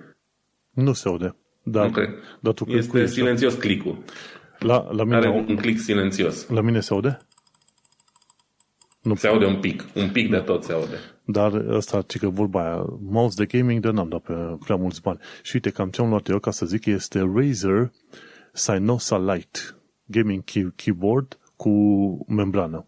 29 de lire, 30 de lire, pardon. Mm-hmm. Și am mhm. mai luat un uh, mouse, Mojo Pro Performance Silence Gaming Mouse. E wired. Am preferat amândouă să fie wired. Și ăla de vreo mm-hmm. 40 de lire. Și am mers pe strict pe chestiunea de silențiozitate, pentru că clicurile alea și mai ales când ai pe sta, uh, tastatura de spațiu, uh, tasta de spațiu, de obicei este foarte gălăgioasă și la mine tastele, săracele, nu mai au controlul pe care îl aveau înainte. La cât m-am jucat, au început să, să nu mai fie responsive, cum se zice. Și sunt foarte gălăgioase. Când stai cu altcineva în casă uh-huh. și mhm. lovești asta aia de nebun, la un moment dat te, po- te pomenești cu o pernă în cap. Și așa e important uh-huh. să fie silențios. Și de aia, cine e interesat, uite, de ce nu, să-și ia o să fac un review, să zicem, peste o lună și ceva. Mi-am luat tastatură Razer Sinosa Lite și mouse Mojo Pro Performance Silent Gaming Mouse vedem pe o lună și ceva, dacă într-adevăr îmi plac și m-au învățat cu ele. Hai să mergem mai departe. Apropo de gaming, PC Gamer au anunțat faptul că Black Mesa, un Half-Life remake, este aici. Eu mi l-am luat deja, am plătit pe uh, Steam, cred că am plătit vreo 7 sau 10 lire, ceva de genul ăsta, foarte puțin, și mi-am luat jocul Black Mesa. Nu știu dacă știi ce este. Au lucrat la el din 2012, mi se pare, 2010. Știu, știu. Am jucat Half-Life, primul Half-Life, de nu știu câte ori. M-am adisat extraordinar de mult cu Gordon Freeman.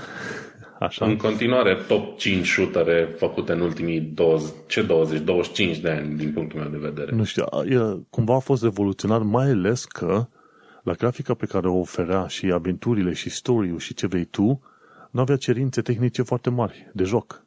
Era foarte fain. Și venea cu idei, cât da. se, cum să zic, destul de bune și noi. În principiu, oamenii cumva l-au comparat ăsta, Half-Life-ul l-au comparat cu acum îmi scapă din vedere un alt shooter mare din 93-95 pe acolo. Chiar îmi scapă. Doom? Doom, da. Ceva de genul ăsta, știi?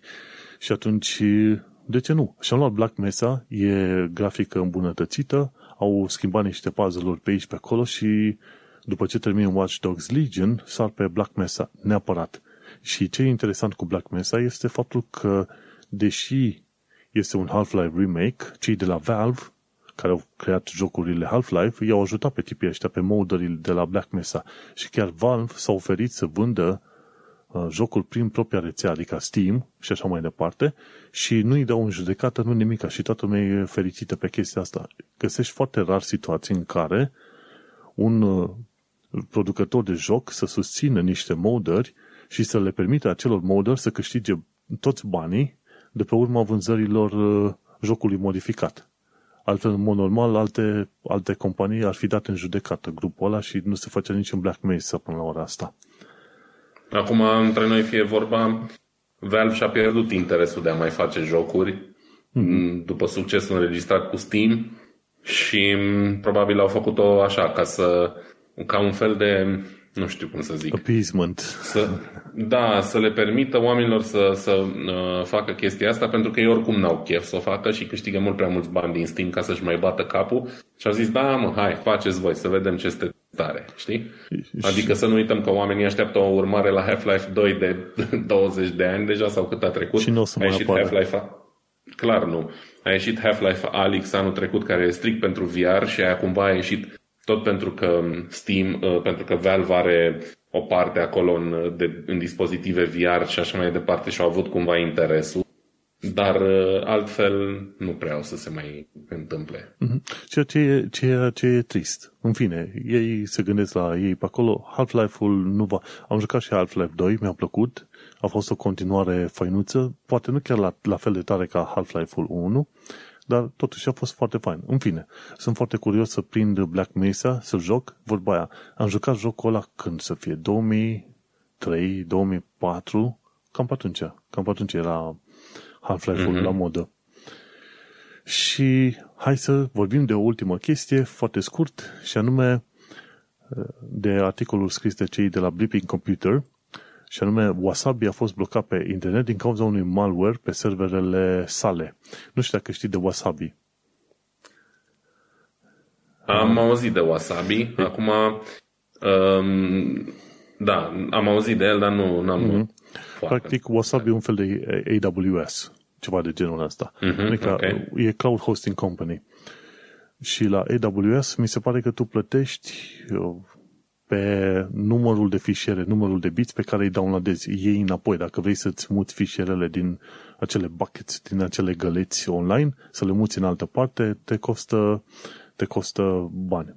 Iar Wasabi se pare că oferă niște prețuri, să zicem, ceva mai bune față de Amazon în, în perioada asta uh-huh. și o chestie foarte interesantă la Amazon și la tot felul de servicii din astea de cloud hosting și așa mai departe, Uh, structura de prețuri este foarte, foarte ciudată. Ăștia de la Amazon au o consolă de finanțe special creată, Amazon Console Financing sau ceva, accounting, ceva de genul ăla, în care îți arată cât te costă uh, pe fiecare serviciu folosit. Inclusiv pentru AWS, care e serviciul de hosting simplu și pentru ăla trebuie să înțelegi cât de cât cum funcționează plata.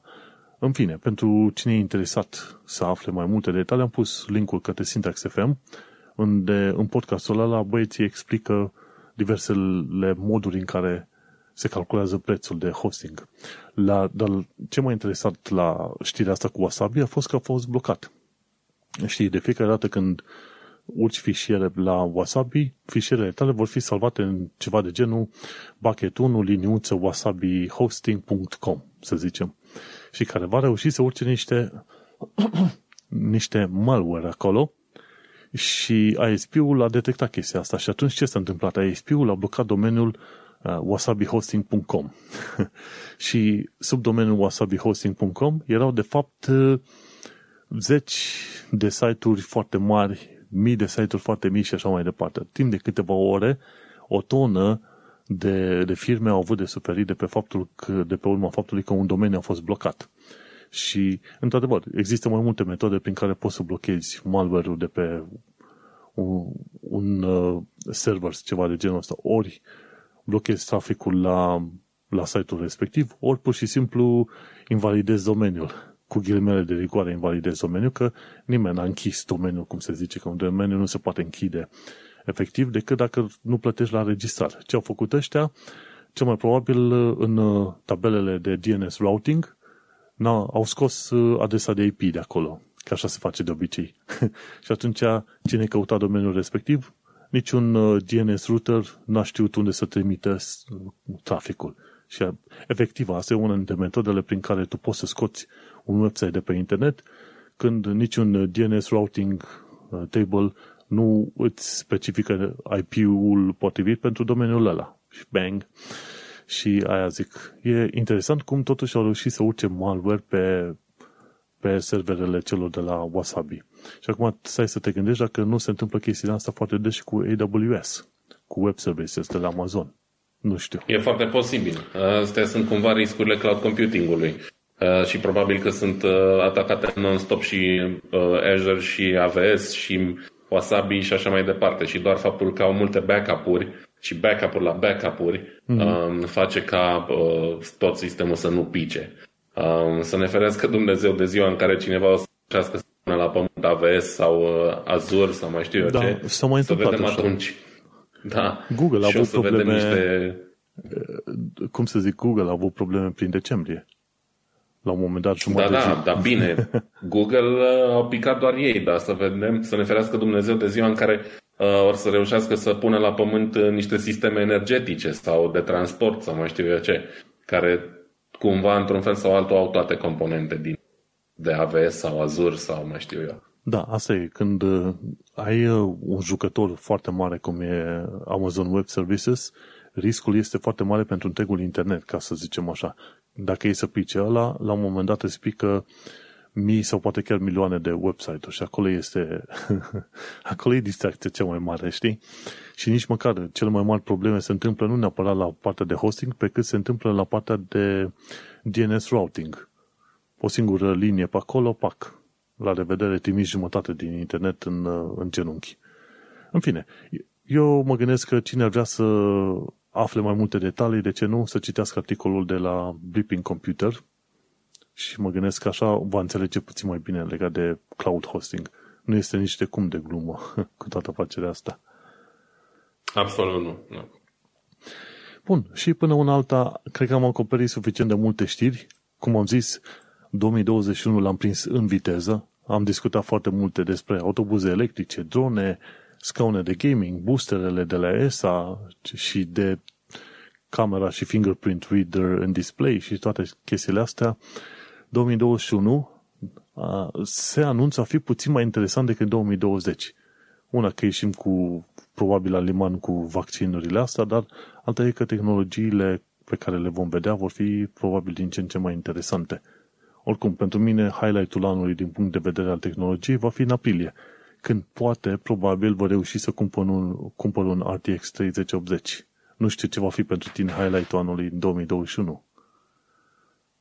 Um, nu m-am gândit încă la asta. Eu am pe lista mea de cumpărături momentan, uite, mi-am luat uh, MacBook Air ăsta de care momentan sunt uh, foarte încântat.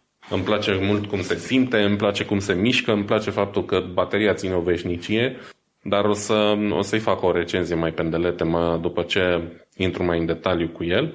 Um, eu am pe listă, eventual, n-am pe listă, e mult spus am pe listă. Mi-ar plăcea să reușesc să um, cumpăr un PlayStation 5 anul ăsta, dar doar dacă consider că merită. Adică dacă e suficiente jocuri să, să merite și în rest noutăți de care sunt în, uh, entuziasmat, nu știu, tot ce înseamnă mașini electrice și uh, combustii alternative, Astea sunt lucrurile care, pe care sunt uh, foarte atent cu ochii.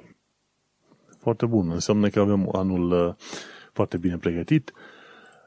Până nu încheiem, să nu uit, acesta a fost episodul numărul 14 al podcastului Tehnocultura 2021 în viteză. Niște shameless plugs de la Vlad Bănică. Um, vreau să-mi iau două minute să să vă spun o foarte pe scurt o povestioară. Um, odată cu achiziția acestui laptop am decis evident să renunț la fostul meu laptop pe care îl cumpărasem la sfârșitul 2018 și care era un uh, Lenovo, nu mai știu modelul acum, nici nu e foarte important, un uh, Lenovo cu un procesor Ryzen din generația a doua 2500 destul de bun, cu 8 GB de RAM, cu un SSD și un hard mecanic de 1 tera, um, în stare bună de funcționare, dar la care bateria nu mai ținea mai mult de o oră jumate, ceva de genul, n-a fost grozavă nici la început, că de asta e compromisul când cumperi un laptop uh, de buget. Um, și m-am decis să, să mă despart de el nu vânzându-l, ci donându-l. Și uh, vreau să spun că chiar astăzi uh, a venit mama unui băiat de aici din Brașov um, să-l ia de la, de la maica mea. Um, m-am gândit că cel mai bine ar fi să-l donez um, unui copil care are nevoie de el pentru, pentru școală.